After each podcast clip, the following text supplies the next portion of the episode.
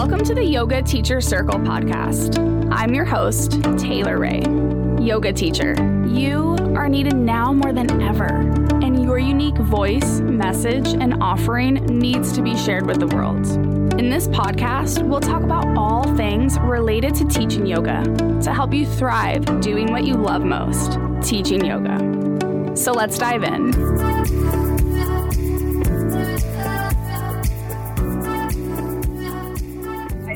Going to cover quite a few things. What I know we're for sure going to dive into is embodying yoga and teaching authentically. I met Jax a few months ago now, maybe like six months ago in San Diego. I happened to randomly pop into her slow flow yoga class as a student, and I was in heaven. I was just Mhm. like, who is this person? She's speaking to my soul. I was just really in love with your style and your class. And I went with a friend, and at one point she looked over to me and she's like, You are loving this, aren't you? Hmm. Afterwards, it's because she knows we have a really similar teaching style. For me to be a student in that kind of vibe felt just like such a gift and such a treat to actually be on the receiving side of it and not only the giving side. So I remember that your class, your teaching, you were so beautiful, you were so poetic, but in the way that was very genuine and authentic and not Mm. cheesy. You were very inclusive in your your messaging, your cues. You encouraged the use of props. Like I just loved everything about your class. I could go on. Thank you. Please don't. No, I'm sorry. So Uh, so Um, cute. yeah, and the truth is, when I think of someone, and we only met once, but we've stayed connected since, and I, I feel like we've known each other for Mhm. so much longer and we've hung out a ton, but we haven't, which is really interesting. When I think of someone who genuinely lives and embodies the yoga lifestyle and teaches from a really authentic space, I really do think of you. And yeah, absolutely. And I want to start it off. I was creeping on your Instagram. I do want to add, I actually was subbing that class, Taylor, and I don't think I ever told you that, or maybe I did, but I just remembered again. So I thought that was one of those God winks, you know, coincidence, not coincidences. Had I not been subbing, this wouldn't be happening. No, So we wouldn't have met. So I didn't Yeah. know that. That's really awesome. I'm, I'm Mhm. glad you shared that. So when I was creeping on your Instagram, it says in your bio, the imperfect yogini, Mm. Jax. I love that. And I just want you to kick us off with what that means to you. Mm, that's awesome. Yeah, I wasn't Yeah. expecting that, but thank Yeah. you for saying that.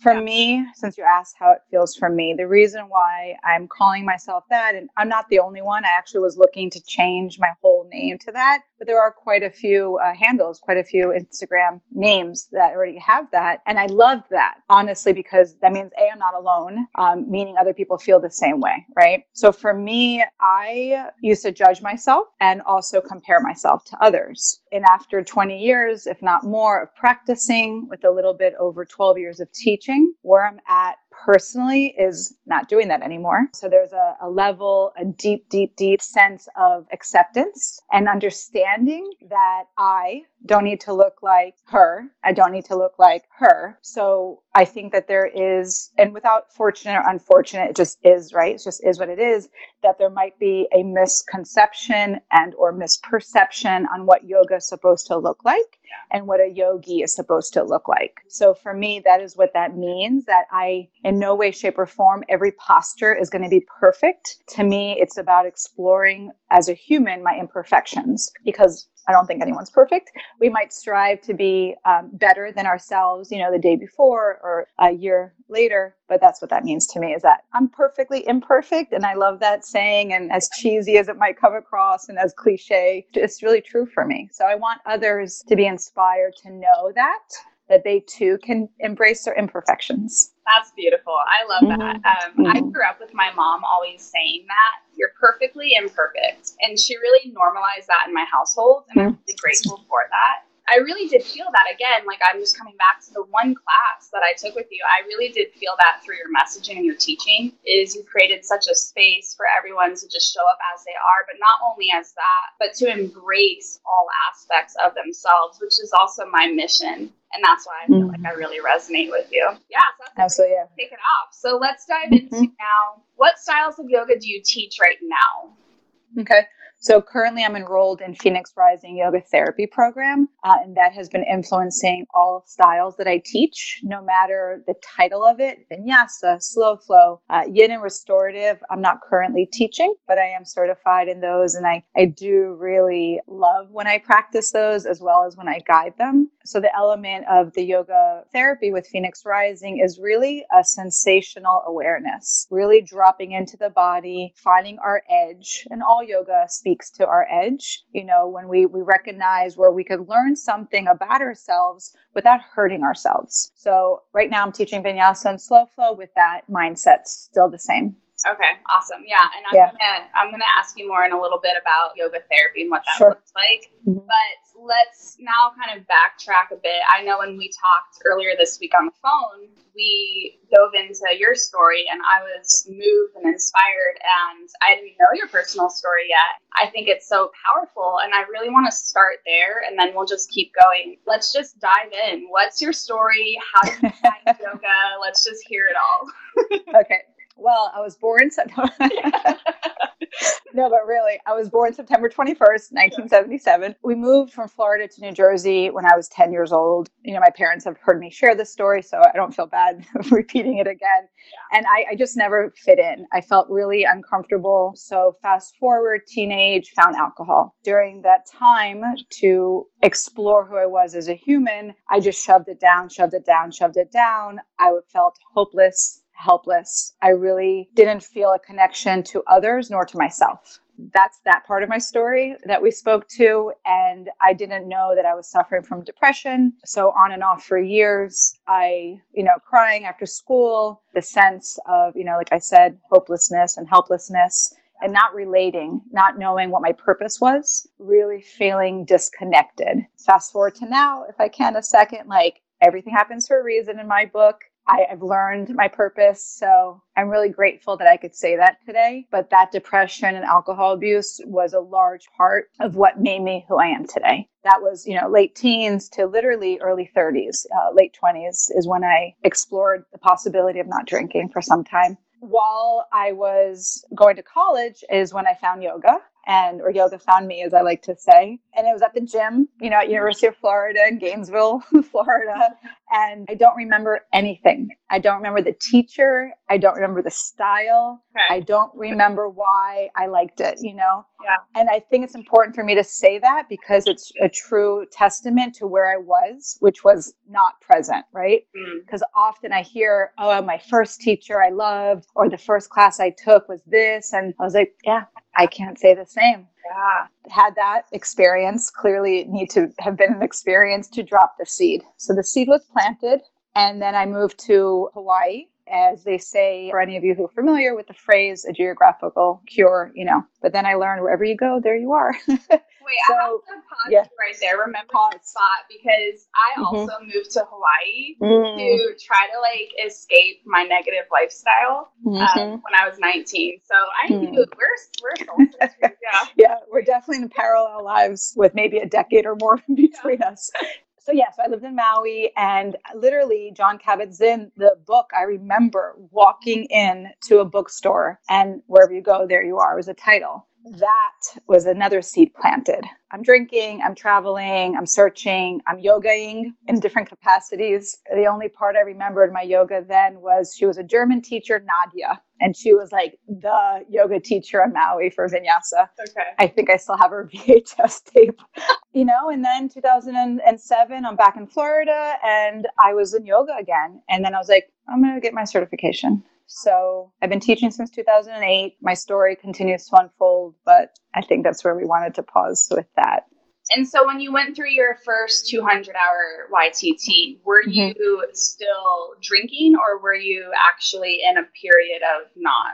I was in a period of not. Okay. Thank you for asking that. Yeah. While I was still drinking and yogaing, um, there was an intervention, my parents and my sister. And I believe in divine order and a divine plan. And now understanding my connection to source and my higher self, I think that was perfectly orchestrated the way that it was. I would not have said the same thing in 2005 to 2007, but now comfortably I could say that in 2020. So when I was sober is when I had the clarity that I'm supposed to be teaching and practicing yoga with purpose. Mm. And is that what inspired you specifically to go through your training and be was it to become a teacher or was it to just deepen your own understanding? Definitely deepen my own understanding with the maybe one day I'll teach. Okay. yeah. yeah. yeah. I was working, I had a full-time job well, I was going to ask too about the depression. Mm-hmm. At it sounds like it was really heavy for you for years in like this cloud of depression.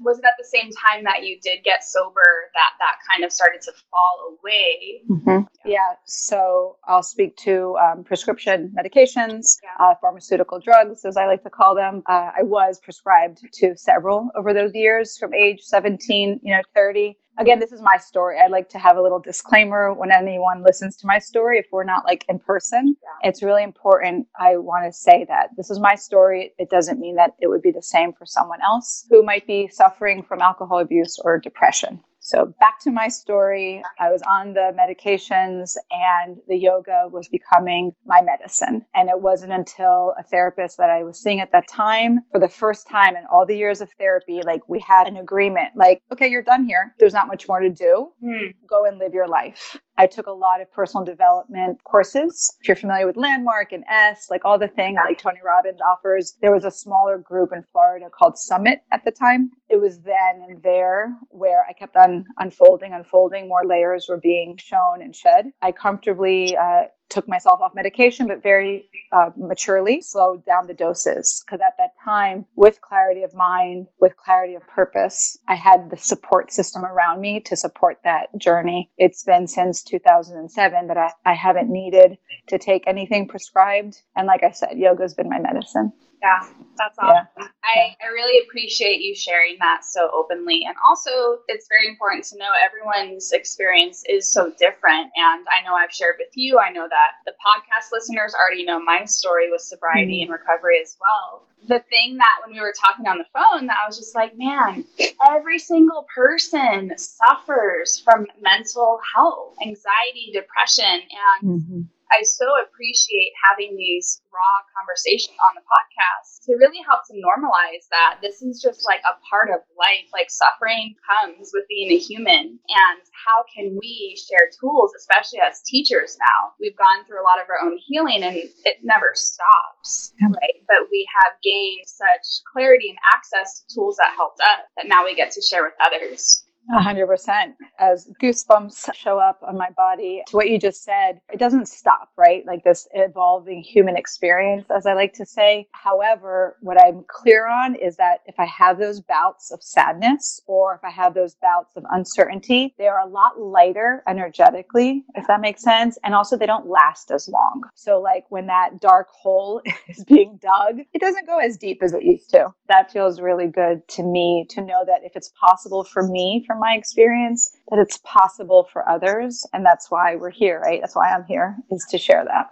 Yeah, absolutely. And I have a question for that. I know for me personally, when I'm experiencing a sad day or I'm feeling low or I'm questioning myself, I always tend to notice the root of that comes mm-hmm. with fear, limiting beliefs like I'm not capable, I'm not good enough, am I ready? Like all of these fears come up. And that's really what where it comes from for me. Where do you feel like that comes from for you?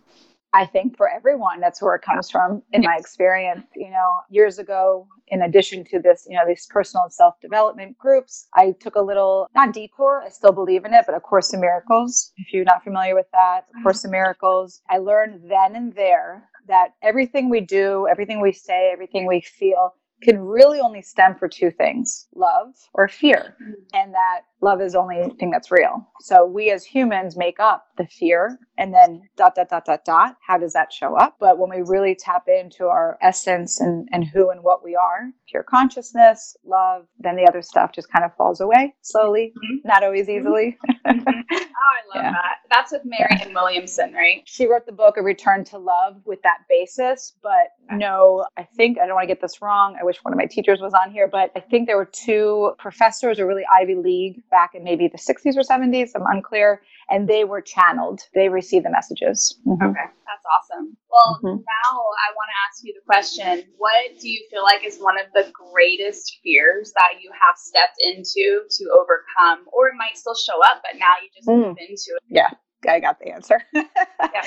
Who am I? What do I have to say? And I don't know what I'm doing. I guess all encompassing. You know, I definitely thought in the past when I said at the beginning of this conversation that I don't have those competitions and comparison thoughts. I guess I lied. They still show up sometimes, but they don't hold me back. It's not stopping me from doing what I do. So I step into them, which is what you asked. I step into them because they're just my thoughts. I'm not my thoughts. And like we just said, they're coming from fear, which isn't real. So the who am I? What do I have to share? And, you know, I don't know everything or enough to teach. That's where that comes from. That's awesome. So now you mm-hmm. know, and I've had the same experience. It used to paralyze me. My fear used to hold me back. I didn't try new things. Mm-hmm. Now I know every day I do things that scare me, and I know that I just have to step right into it. There's no bypassing, and it doesn't actually go away. It just it gets lighter and it gets easier because you just get more familiar with stepping into the fear. Absolutely. Yeah. And again, quotes kind of get jumbled in my head, but the message being like, jump and the net will appear. Taking that chance. And I've done that many, many, many times in my life. I still like to apply that as often as I can and share that with others. Jump and the net will appear. So that's faith and trust. Yeah. Yeah. It's just faith and trust. Yeah, absolutely. That's awesome. I know that now you're in a yoga therapy program. I love how your Instagram handle on your new brand and business, the Embody Journey, says embodiment and yoga therapy. So, what is that? What does embodiment mean to you? How do you hmm. embody yoga and how do you share that?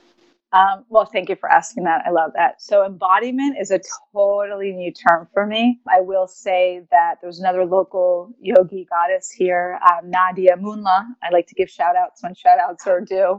She is just this beautiful goddess that really is very expressive in, you know, the female form and whoever identifies as, as a female, as a woman.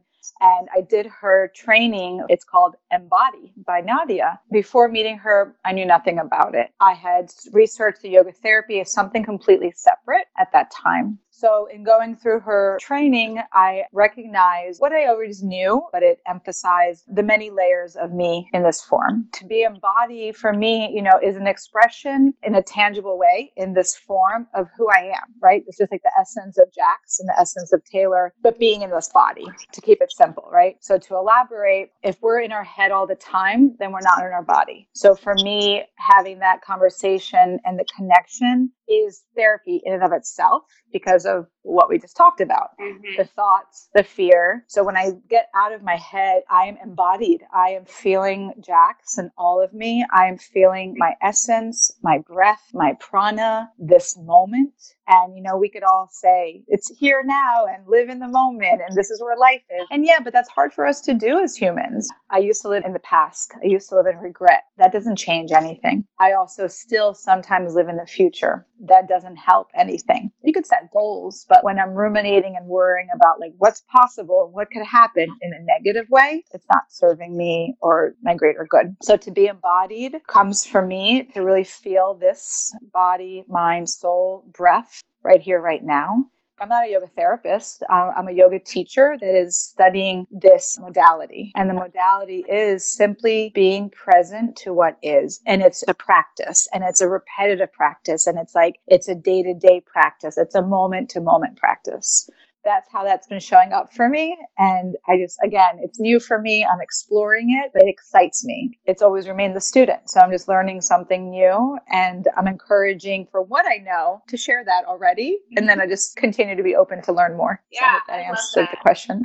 yeah, no, that's beautiful. That's perfect. Mm-hmm. So I know that you're bringing in elements of all of this, of all the trainings mm-hmm. you've gone through of the yoga mm-hmm. therapy program into like a vinyasa class. How mm-hmm. would you say that what you're bringing in creates a difference between maybe like a more traditional kind of standard vinyasa class to the way that you're bringing in like a therapeutic yoga therapy mm. embodiment approach? Cool. Good question. Yeah. So I've never subscribed to extremes. Like when I said I, you know, studied a little bit of Course in Miracles, I dabble in things. I guess it's kind of a funny personal inside joke. I'm the jacks of all, but master of none. I know. I, I just have to share that.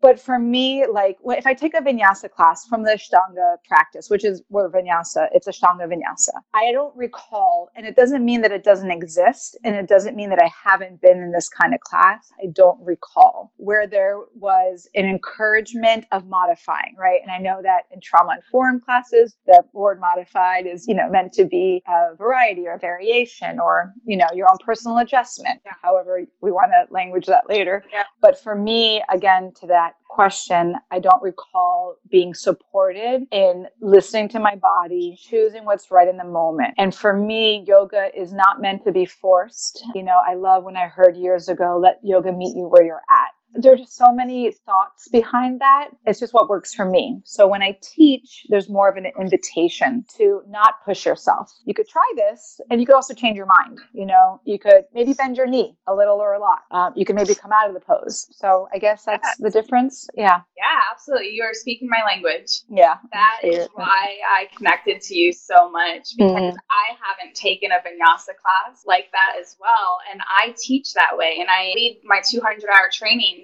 that's the only way that they learn how to cue is mm-hmm. with invitational language. I don't teach them the word modification. So that if they can use it if they choose after and they're teaching in the world. But I know that I had to unlearn language mm-hmm. as a teacher and relearn languaging. That's why I teach that in my YTTs is to create that inclusive, safe space for people to explore because they are truly their own teacher and we're just their guide yeah, and I have so much to say from that, but I did want to make a little side note, a little ah, asterisk, if you will. You know, because there are practitioners and teachers who believe in the traditional style yeah. of that. And it's beautiful, right? And I love that because that works for some. It just doesn't work for all. I know more so than I'd like to count or I'd like to admit that people have gotten hurt I have a different belief on like they didn't get hurt in that yoga class. There was probably something underlying. Maybe they weren't present in the moment. Something was building up that they weren't aware of emotionally. But in their head and to their doctor, they think they got hurt in a yoga class. So for me, trying to be mindful and preventative, that that's a possibility, right? But it's also a possibility that people get really strong and feel empowered mm-hmm. in taking that style of class but everyone's unique.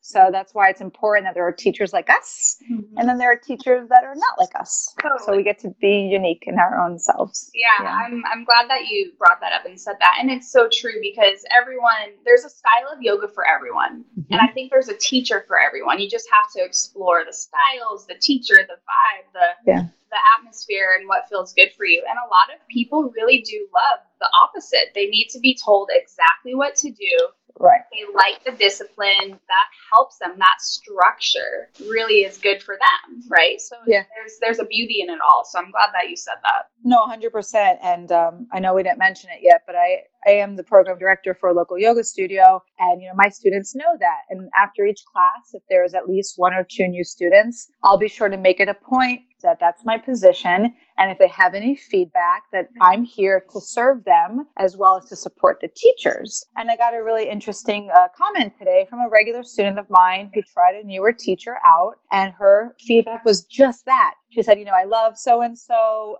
Overall, I thought the class was great. I really would have liked a little bit more instruction, at least, you know, like how you do, Jax. Tell me where to meet you. So a lot of times those vinyasa and slow flows are giving that space for students to do their own thing. But then just what you said, that student didn't need it at that moment. I think it's a really thin line to play with. I don't have the answer, but I think we all have the answer inside of us for yeah. our own self. That's no, fun. that's great. And we can't be everything to everyone. If we have 20 people in our class, we're not going to do it all what they need, all 20 one Correct. thing can work amazing for half the group, and the other mm-hmm. half they're like, "Oh my gosh, just tell me what to do." Yep. yeah, I've even gotten that feedback before. A student I remember months ago, she's like, "You know, I really like you." She was trying to be complimentary. She's like, "I like to be told what to do." I'm like, "All right, I get it." Take so and so's class. Yeah, That's funny. yeah, yeah. Since we're kind of talking about the inclusive language, and I know that that also comes from a trauma informed lens. Mm. And I know you've taken quite a few trauma informed trainings. Do you want to share a little bit about what trainings you've been through? Is that really the way that you bring in and teach with a trauma informed lens, or is there anything else that you add into your teaching? Thank you. I love that question. Yeah, also giving credit where credit is due. One of my most inspiring and favorite teachers in Florida is Judy Weaver, who created Connected Warriors. And I think it's been around for eight or nine years now, if not longer. And I was one of the first groups that went through her Connected Warrior training. For those unfamiliar, it is an organization that is national, and I believe it's international now in a couple other countries that actually was my first take on trauma informed. I do quotes a lot. I'm like Joey from Friends. so that was funny. Yeah. Um, I just sit on my hands. No, you can air quote. so she was the first person to introduce that to me fast forward to a yoga for recovery when I was um, in the recovery and in the rooms. I did, I think it was called Yoga for Recovery. I know there's quite a few organizations. She was more local in Florida. And at that time, I brought yoga to a coffee house in Delray Beach for recovering alcoholics and addicts. I worked for a treatment center. So I guess I was dabbling, again, dabbling in that arena. And it wasn't until I moved to California from East Coast two years ago where I did the prison yoga project training, having met several local yoga teachers who I have the utmost respect and admiration for here. And then I'm getting it a little bit more, right? So it's like I'm just I'm taking bits and pieces. So Connected Warriors, Prison Yoga Project, the Yoga for Recovery, because I'm so like abrupt sometimes in my languaging and I've been known to be a little passive aggressive in my past and speaking my mind and it just shows up in different ways. Uh-huh. That training, all of that has really helped me in that mindfulness of being sensitive to another's experience. Yeah. I like that you're teaching that and that you share that message. I just had one of our teachers share that information herself with our other teachers regarding teaching with a trauma informed lens. And a lot of the teachers texted me separately, I'm so glad you did that. That was so helpful. It's just bringing that awareness, right? They don't, I don't have to get it right right away. Neither do they, neither do you, whoever's listening. I think it's really powerful to understand that we can cause harm to another by the way we we speak. And it doesn't have to be intentional. It could be very subconscious. So, in just learning those tools, it, it gives an element of like compassion, forgiveness, because we don't walk in other people's shoes. So, I have no idea if somebody went through a horrendous, horrific, terrible experience. And one word I say just brings them back into that space. It's in the body. We all hold that in our body. Little T's and big T's, as I was taught many years ago. Mm-hmm. Little, and we all experience one way, shape, or form it's so powerful and that's why i am passionate and excited to like host the trauma informed ytt and i try to bring that aspect into all my trainings into all my classes. I feel like before i really learned and going through my own trauma informed trainings i intuitively moved in that direction in my teaching mm. without realizing I think why. And and really the the reason behind it was because I wanted to create a safe space and I wanted yoga to be for every body. And then as I started to take more trainings, I started to realize how that actually shows up in like a way that I could speak to it, make it tangible. So I think that it is so important. We don't know if we're causing harm and we're never going to get it right and perfect. It's just having that awareness around exactly how can we show up a little bit more consciously to create a safe space for everybody. A hundred percent. Um, can I throw a little wrench in the everybody. Conversation? Because it was just brought to my attention. Yeah. All this time, yes, yoga is for everybody and everyone, yeah. meaning it's to be inclusive, right? But someone who I also very much admire here, a senior teacher in, in San Diego, shared that no, yoga really isn't for every one. And I was like, ooh, and acknowledging that that's why it's amazing that there's so many different styles and so many different teachers. And yet that adds another level of, of mindfulness that we might need to really start to look at and apply. You know, when you see someone who, okay, just as an exaggerated example, they're coming in with crutches to your vinyasa class and they've got like two knee braces on. I might pull them aside and just have a lovely conversation like they're welcome in my class. I just wanted to see where they're at, yada, yada, yada. And maybe we set up a private, there's maybe more restorative that they could take. So that's just kind of where that conversation I wanted to add in because I think it's nice and it's uh, that yogi, airy fairy fluffiness that we all have an element of and want to be i think to some degree. But also let's be realistic. Let's be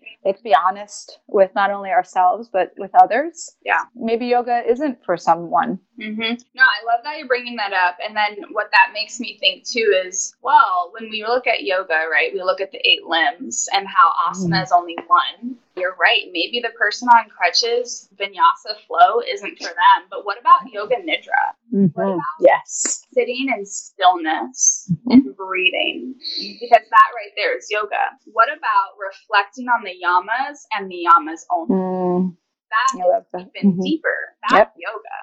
Right. So glad you said that. Yes, exactly. Because I was just speaking to the asana and absolutely 100% agree with you on that. Yeah. You know, I, I, have said to in bios and other interviews, like yoga to me is a way of life. Mm-hmm. It is not just the shapes I put my body in on a yoga mat, the, but the yoga mat is a reflection of who I am and how I show up. And how I show up on the mat, I'm pretty sure it's a direct reflection of how I show up off of the mat and in the world. So, hey, yoga teacher. So, we all know it's been a really chaotic, crazy, and challenging time for everyone, and the world needs you now more than ever. I'd love for you to join me in my upcoming online trauma informed yoga teacher training September 26 and 27. I believe every yoga teacher should have an understanding of trauma and how it impacts the mind and body. Every single person has experienced some form of trauma in their life, which means your students show up to yoga knowingly or unknowingly with trauma, PTSD, and chronic stress. Understanding how to teach yoga with a trauma informed lens can only help you better serve your students, your clients, and your community. This training is held online, which means you can join in from anywhere in the world from the comfort of your own home. Register and secure your spot on my website at taylorrayyoga.com. Now, back to the episode. Yeah, let's have you speak to that a little bit more. Mm. How you show up. I love that you said that. How I show up on the mat is a reflection of how I show up off the mat. What is yeah. for you? Well, my sister is going to probably laugh if she's still on. But one of my favorite phrases is how you do anything is how you do everything back to that 2007 timeframe when I was in that personal development group, I remember, you know, those moments where it's just like, it just hit me.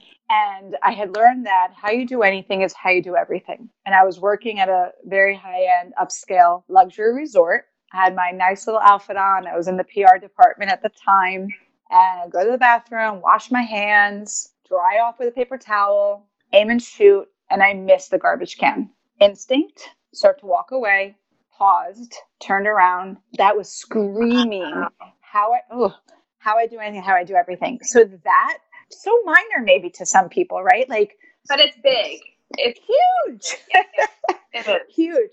So so I bring that into the mat conversation, meaning like and that's also part of the mindfulness with the yoga therapy element. How am I stepping my foot forward, right? Am I doing it quickly? But I might be missing all that juiciness in my hips and just like feeling in my gut and my core through my bandhas to slowly float the foot down. So that's how I teach sometimes, if not mostly. Um, you know, when we do a standing chandrasana, you know, how far do does one try to reach? You're gonna fall over, dude. Like, no. Slowly. But then how do we do that off the mat? Are we driving fast? Are we rushing people in a conversation. Honestly, I'm not perfect with this. That's why it's a practice. But one of the areas that I look to improve on is when I eat. I'm still not the most mindful. And I was like, damn, like I really want to be mindful with this, this morsel and like savor. And I'm like, just not there yet. But I'm practicing on the mat, so hopefully one day I will. ah, I love yeah. that. That's, That's so good. And it made, me, it made me think back to your story you're like, I don't remember my first yoga class. I was so disconnected. I wasn't present. What happened? And how that's shifted for you now, right? Mm-hmm. From that point to now, it's so beautiful to hear and to see and to listen to your experience and how you've grown. So I love that. That's juicy mm-hmm. stuff right there. Thanks. I know that when I took your class, again, your messaging, your voice, your your words, everything was so beautiful and poetic and it felt so organic and mm. genuine and authentic to you. Nothing about it felt cheesy. If I tried to say some of the things that I heard from you, it wouldn't sound right because it's not me. Mm-hmm. You know, but I just remember, man, the words are just like rolling out of her mouth like butter. So funny. Yeah. so funny. Yes. So like, buttery yes. and uh, beautiful. And like the words you were saying were just hitting my body to the core. Mm. And I was just so into it. Let's talk about teaching yoga authentically. Yes, please. First, okay. first, let's hear from you and, mm-hmm. how you have to evolve into that space. It takes years to find your voice as a teacher. Mm-hmm. How have you evolved into where you are now and how you speak and message? And then we'll talk about how we can, you know, inspire other teachers to show up like that. Cool. Yeah, I hope to I hope that's the purpose of this, right? And I just I wanted to say thank you, A for having me on, but just you really living your dharma truly like it is so natural for you, girl, and mm-hmm. it's just an honor to watch that. So you are being your authentic self and I think you're buttery and juicy too. So all the good things.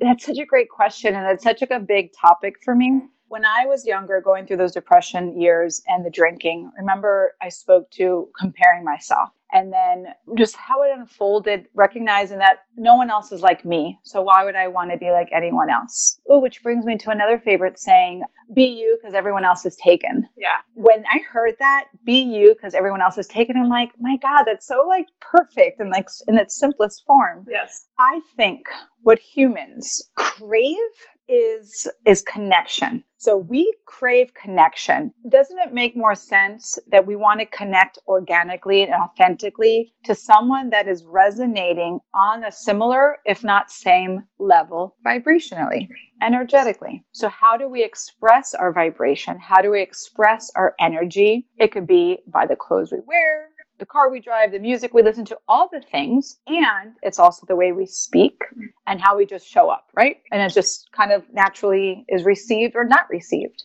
So for me, when all of those little, like the domino pieces were like coming in, so I get to be me. I get to. I get to understand that not everyone's going to like me or understand me. That was a huge mind blowing thing.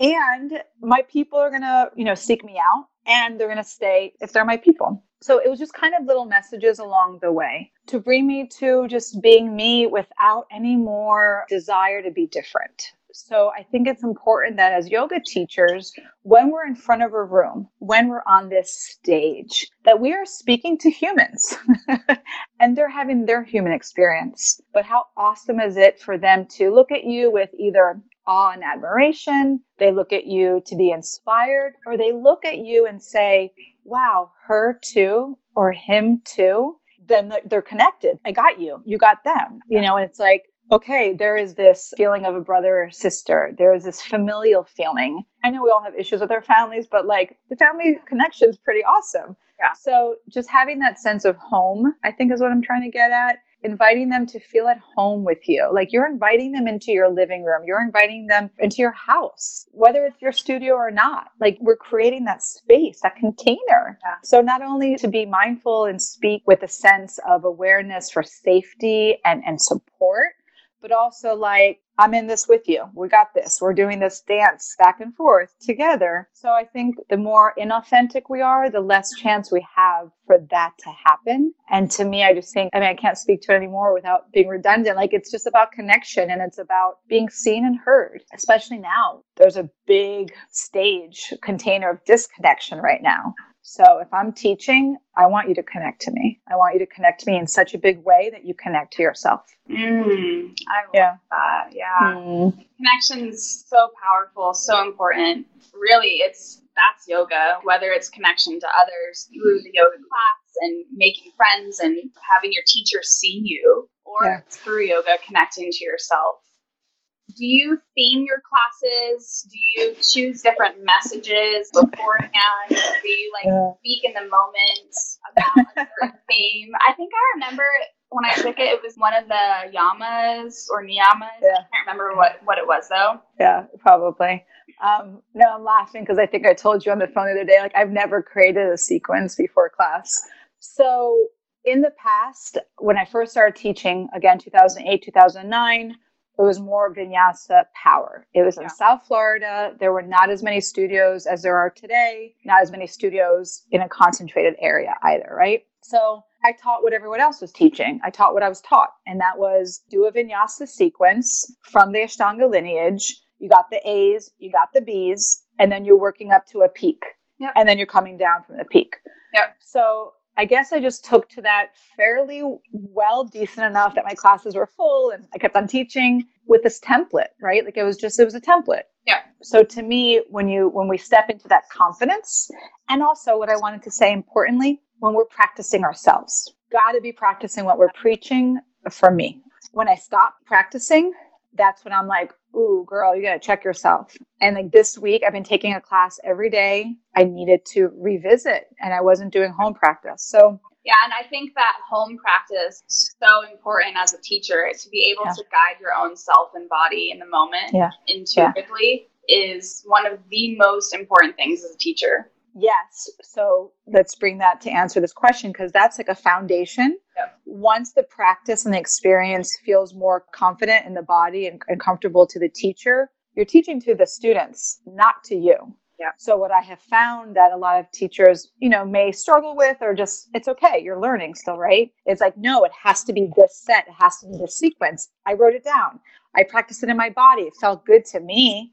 Okay, but there are 20 people in front of you guaranteeing it's not landing for all 20 people. Like I could almost guarantee that. So that's just how. So again, to answer the question, yes, sometimes if I'm reading the yamas and the niyamas, and I'm like, okay, I'll, I'll just have a an inspiring quote or a message that I'll weave through. I've taught chakras. Okay, you know that is a whole other conversation. So, but that gave me a sense of a direction. To answer your question, I don't set everything up. I have some sort of intention. But in the community that I teach in now, it's a, a, lot of the same students coming over and over again to all of us teachers, and they've been coming for months, if not years. There's a conversation. How are you feeling today? What's going on in your body? How is your heart? You know, what energy level are you at? And then you take that information and then you run with it. So mm-hmm. that's what I do mostly is in the moment and that takes such a skill that I think grows over the years. So now this point in my teaching journey, I can teach that way. As a new teacher, I could not teach that way. right. And I, yeah, of course. Yeah. You know, like I needed my sequence. I remember setting up my sequence near my phone. And if I couldn't remember what was next, because I was way in my head as a new teacher. And mm-hmm. I remember going to check, okay, child's pose, everyone, and like checking my sequence, like, what the fuck is next? yeah, and then screwing up our rights and our lefts, or just doing one on one side and totally skipping on the other. Totally normal. Yeah. It happens. And to that, I really think this is important because I do it and I just find that add lightness to the class. Like if you catch yourself making a mistake, oops, I did it again. You know, like laugh and then throw it in when you can. Like, okay, remember that thing? I forgot. Let's do it now to find that balance, right? Yeah. So I think that's also part of that authentic humanness. If the student gets mad, that's on them. If the student doesn't come back, they're missing out on that experience yeah. that they could possibly learn and grow from. That's been another big lesson for me. It's like not to take things personally. Yeah, and if they don't come back as well, I always think, well, then they're just not my people. That's okay. I'm okay yeah. with that. And sometimes it, it happens where the negativity gets weeded out that way. Mm. And I'm mm-hmm. also very okay with that. How would you say, or what kind of like tools or tips could you share for maybe newer teachers that are struggling to like how do I find my voice? Or mm. I know that a lot of new teachers, and I teach this in my YTT, I tell them, get out and teach for a year. And that's really how you'll start to find it. You're going to sound like your teachers because that's how you learned. Right. Over time, it evolves. But what kind of tips do you have for teachers? Well, all of that I would agree on. And I think that's definitely very common that we sound like our teachers at the beginning. And then just being open to all of a sudden one day that just changes. You know, you don't have to plan it, it'll naturally happen. Because again, it's like, it's repetition, it's experience, and then that inner wisdom that we all have, that inner guidance, that inner knowledge, that inner knowing, you have that. Yeah. So just reminding yourself that you have that. And I think it's natural for the fear and the insecurity to come about. I don't want to mess up. What am I going to look like?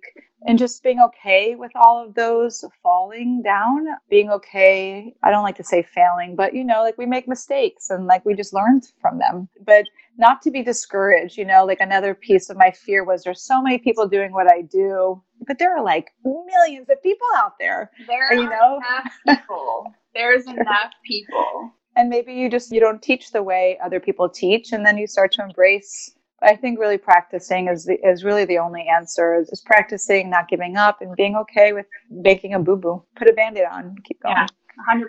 That reminds yeah. me of one of my past episodes. It's start messy perfectionism mm-hmm. is paralyzing. Like I speak to that all the time because you have to just get comfortable being messy. Things are going to be messy. It's not going to feel good. It's going to be scary. It's the unknown.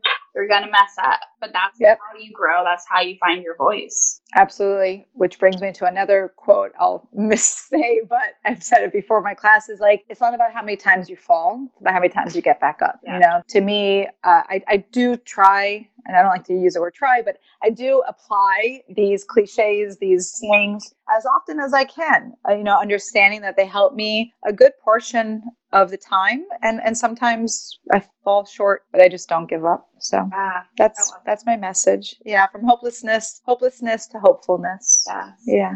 Just don't give up. That I was just telling my partner Tommy yesterday because everything that I'm creating and doing, like it's hard. It's not easy. Things are hard and challenging in a really beautiful way. Growing an online business now, all of the things. And there's days that I want to quit. And mm-hmm. I just tell myself in my head, I repeat, just keep showing up. And I just keep showing up and I keep showing up. And I don't know if people are listening or watching or what. And I just keep showing up. And I think absolutely important piece. It really is. I did hire a business coach recently for the embodied journey that you were asking me about before. And literally the third week into this nine week program, like, ah, screw it. I'm not going to do it. I can't do it now. Da, da, da, and she's like, why wouldn't you do it? And I was like, well, because I'm afraid of failing. And I'll just leave with this note. She goes, What does failure look like? And I said, Not getting any clients to sign up, you know, for my program. She's like, Jax, do you really think you wouldn't get at least one person? and it starts with one. It just starts yeah. with the one, and you treat yeah. that one like just like gold. yeah. Yeah. I mean, that's literally my next question for you was let's talk about business now because I know mm. you just are launching, you're in the process of launching the embodied journey. So, first, let's hear what is that? What's the embodied journey? Who is it for? What do you do? And then I want to talk a little bit more about the business side and like hiring a coach. Cool. Oh my God. I feel like we could talk for hours. I just I want to yeah. Okay. So the embodied journey literally came to me in a meditation approximately two and a half, nope, maybe three months ago during uh, our quarantine and during COVID.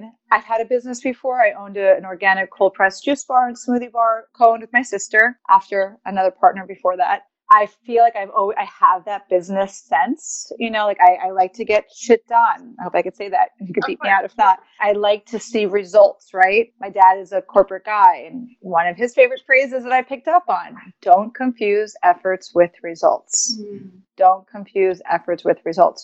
So, having said that, I'm like, how can I show up in a big way that's supportive for me financially, also supportive for my what I believe now is my mission and my dharma. So the embodied journey is still unfolding and my vision is to share with women who may relate to one of part of my story or all of it because you know i'm not alone and i'm not that unique someone who may have gone through depression someone who may have gone through alcohol abuse a betrayal marriage a divorce you know insecurities body image all the things that are totally normal. And maybe someone who's never practiced yoga, maybe someone who is intimidated by, the, I'm going to do the quotes, the perfect yogi. This way we can cater, you know, and adjust the program with meditation, with mindfulness, with yoga therapy element and essence of it, you know, with breath work, if I didn't say that already, and just and movement in this embodiment way, right? Because if you're like me, anyone listening, I'm a lot more yang than I am yin. If I if I was honest, you know, very transparent, and I have that go go go energy that can be intimidating and also maybe off-putting So I'm learning to soften into the into the femininity. So that is also underlying in the InBody journey. And I learned that from Nadia and the goddess and mm-hmm. that just that sensual siren is how she calls it. And I want to be like sensual and goddess like all the time, but sometimes I'm just like you know. yeah. and it's finding that balance. So I just want to encourage other women. I do think I'm practical and not intimidating. So at least that's my hope is that more women can relate to me than somebody else. I love that. So, is your vision with it uh, like a coaching kind of group program with it? So funny. I get the heebie jeebies when I hear the word coaching for some reason. It sounds like it would be that, but minus the word coach or coaching. you can you can take that word and replace it with something else. Yeah. I just want to be your friend um, and have you pay me a little bit of money so I could teach so I could teach you, you know, things that have worked for me. That have yeah. worked for me. That's awesome. Okay, cool. So yeah, since this podcast, a lot of yoga teachers are building their own business or they have an idea or they want to launch a brand or they already have one. A lot of what I speak to is that, is the business side of yoga as well. And I like to ask every guest teacher, what, well, let's just hear a little bit about you decided to hire a business coach. I think that's brilliant. I think that at times we have to invest into that, into ourselves to grow to the next step was that challenging for you? Was it scary for you to start to create a brand and to hire a coach? Yes, and I'm very much still at the beginning phase. Um, she's great. Yeah. Uh, it was a title of the business Vinyasa. Her name is Ariane, and she's in Florida. Uh, she also wrote a book. She, you know, is corporate like in her own way, an acro yogi, a previous former yoga studio owner, all the things, graphic designer. So, you know, she helped uh, get me started with these conversations of branding, yeah. you know, the tagline, your messaging, your vision. But then there, and not but, and there are so many. Like there's a beautiful other goddess here in San Diego, Tori Washington. I watch her stuff. Internationally, the yoga professional, I come across her stuff. Mm.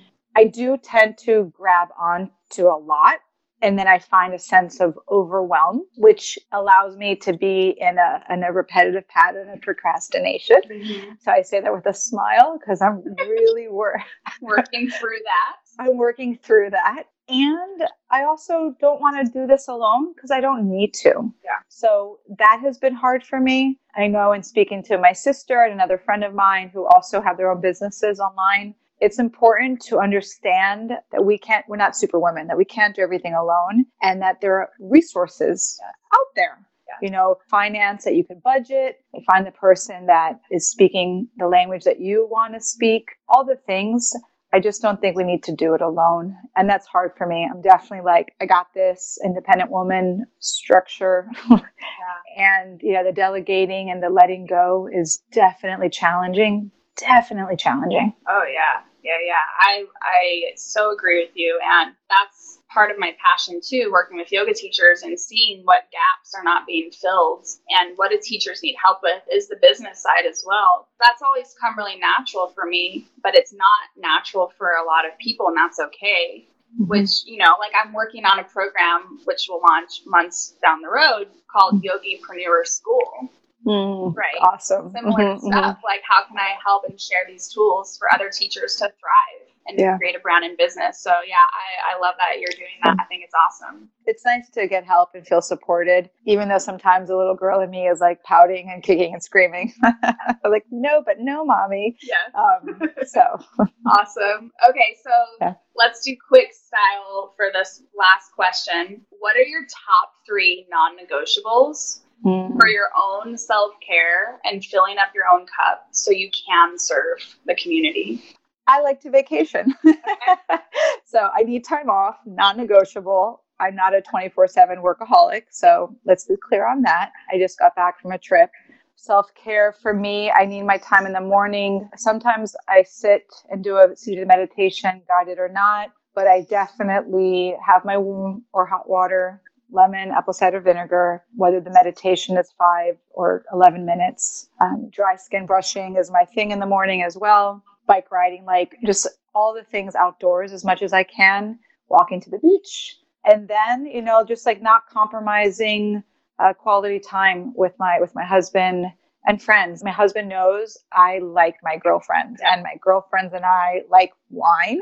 And so that we didn't talk about that. But anyway, yeah, I like to connect outside of the yoga room and outside of the yoga studio. So the quarantine the first three months was very challenging and rewarding, very rewarding. But first, it was challenging because taking away that social aspect. Yeah, that's hard. So, where can people connect with you? Where can they find you on Instagram, on Facebook, website, all the things?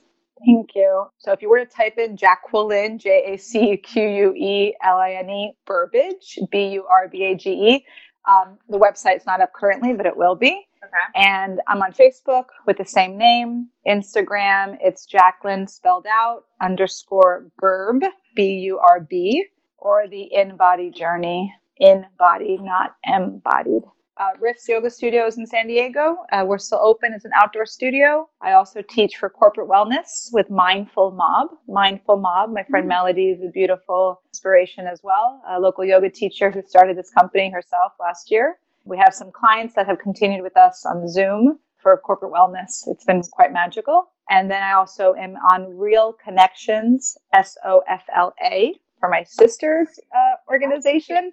So I'm kind of in a lot of places, but um, yeah, Real Connections, Sofla, uh, she is based out of Florida. She had to pivot during this time. So her online holistic community offers different events, different speakers. So I'm once a month on her site. Yeah, that's awesome. Cool. Yeah, many places to find and connect with Jax. Yeah. I just adore you. I love you. Mhm. You're such Yes, a same. bright light. You are my soul Thank sister. and I appreciate you sharing yourself and your story with the Yoga Teacher Circle podcast and community. Yeah, thank you so much. I wish everyone a beautiful journey and a blessed day. Thank you for having me. Yeah. Thanks, Jax. Thank you so much for listening in today. I'd love to stay connected with you in between episodes. You can find me on Instagram underscore Ray Yoga and join the free private Yoga Teacher Circle Facebook group, which is full of some pretty awesome and badass yoga teachers.